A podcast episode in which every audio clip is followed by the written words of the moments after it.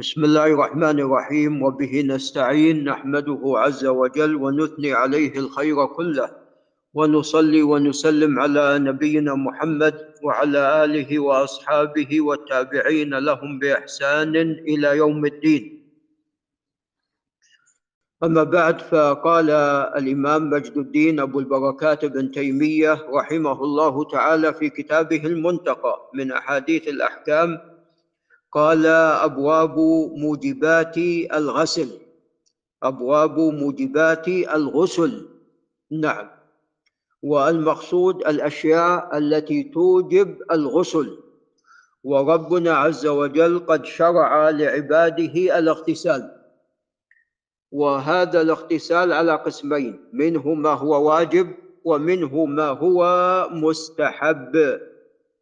وتعلمون أن الآن الطب الحديث يأمر بالنظافة وبالاغتسال والإسلام قد سبق قد سبق هؤلاء بألف وأربعمائة سنة. نعم. قال باب الغسل من المني. نعم. فمن موجبات الغسل هو خروج المني من الإنسان. عليكم السلام. فإذا خرج المني من الإنسان وطبعا يكون هذا دفقا وبلذة. نعم فهذا يوجب الغسل. فيكون الإنسان بخروج المني قد أحدث حدثا أكبر وبالتالي يجب عليه أن يغتسل. وهذه مسألة مهمة تتعلق بالاغتسال لو نوى الإنسان الطهارة من الحدثين الأكبر والأصغر واغتسل وتمضمض واستنشق يكون قد تطهر من الحدثين.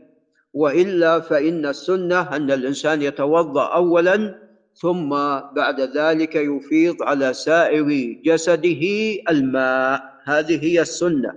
ولكن لو أنه نوى الطهارة من الحدثين وتمضمض واستنشق وغسل جميع جسمه وعمم جميع أعضائه. بالاغتسال يكون قد تطهر من الحدثين. نعم.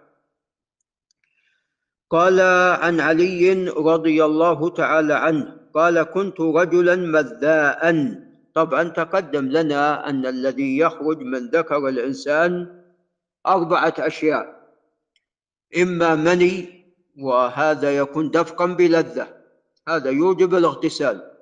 وإما بول وحكمه معروف هذا حدث أصغر. نعم ويوجب الاستنجاء أو الاستجمار. نعم. والثالث المذي وهو ما يخرج يعني بدون يخرج من ذكر الإنسان عند انتشار الشهوة. نعم. وأحيانا قد لا يشعر به في أثناء خروجه.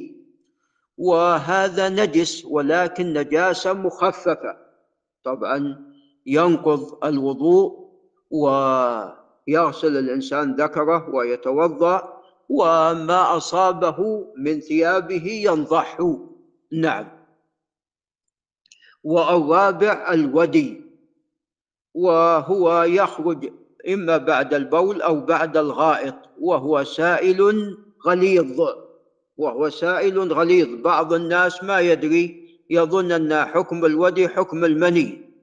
فيظن أنه يجب عليه أن يغتسل. لا هذا حكم حكم البول. هذا حكمه حكم البول. نعم.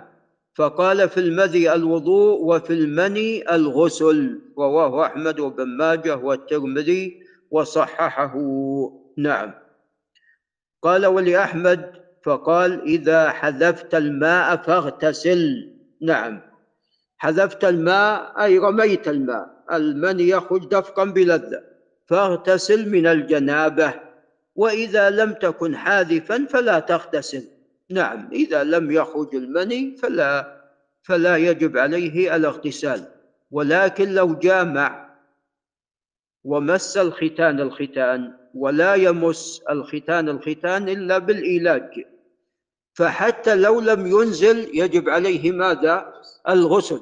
حتى لو لم ينزل يجب عليه الغسل. نعم قال وفي الحديث تنبيه على أن ما يخرج لغير شهوة. هذا لعل أبو ناصر ينتبه له قال وفي الحديث تنبيه على أن ما يخرج لغير شهوة إما لمرض كالأبردة أو أبردة. هنا نعم. لا يوجب الغسل. فالمني ما خرج دفقا بلذة. نعم. عند اشتداد الشهوة. نعم هذا هو المني. قال فهذا لا يوجب الغسل. نعم. وإنما هذا حدث أصغر وحكمه حكم البول. قال وعن أم سلمة رضي الله تعالى عنها وهي هند بنت أبي أمية. نعم وهي آخر زوجات رسول الله صلى الله عليه وسلم وفاة. توفيت عام 62 وقيل غير ذلك. أن أم سليم أم سليم هي أم أنس بن مالك. نعم. قالت يا رسول الله إن الله لا يستحيي من الحق. نعم. فهل على المرأة الغسل إذا احتلمت؟ إذا المرأة تحتلم كما يحتلم الرجل. قال نعم بشرط إذا رأت الماء فهي أيضا يخرج منها كما يخرج من الرجل. نعم. فقالت أم سلمة وتحتلم المرأة فقال تربت يداك فبما يشبهها ولدها. أنتم تعلمون أن الولد إما ينزع إلى أعمامه وإما ينزع إلى من؟ إلى أخواله. نعم. ف باجتماع ماء الرجل وماء المرأة نعم. يحصل شبه الإنسان فيما يتعلق بالعلو إذا علم نعم ماء الرجل ماء المرأة أو فيما يتعلق بارك الله فيكم بالسبق. نعم يعني عندنا شيء في الشبه وعندنا شيء لعل الشيخ أحمد بن محمد آل علي ينتبه عندنا شيء في الشبه وعندنا شيء في الذكورية والأنوثة. نعم في الذكورية والأنوثة. نعم. فقال عليه الصلاة والسلام تربت يداك فبما يشبهها ولدها. يشبهها بذلك. نعم. هذا وبالله تعالى التوفيق.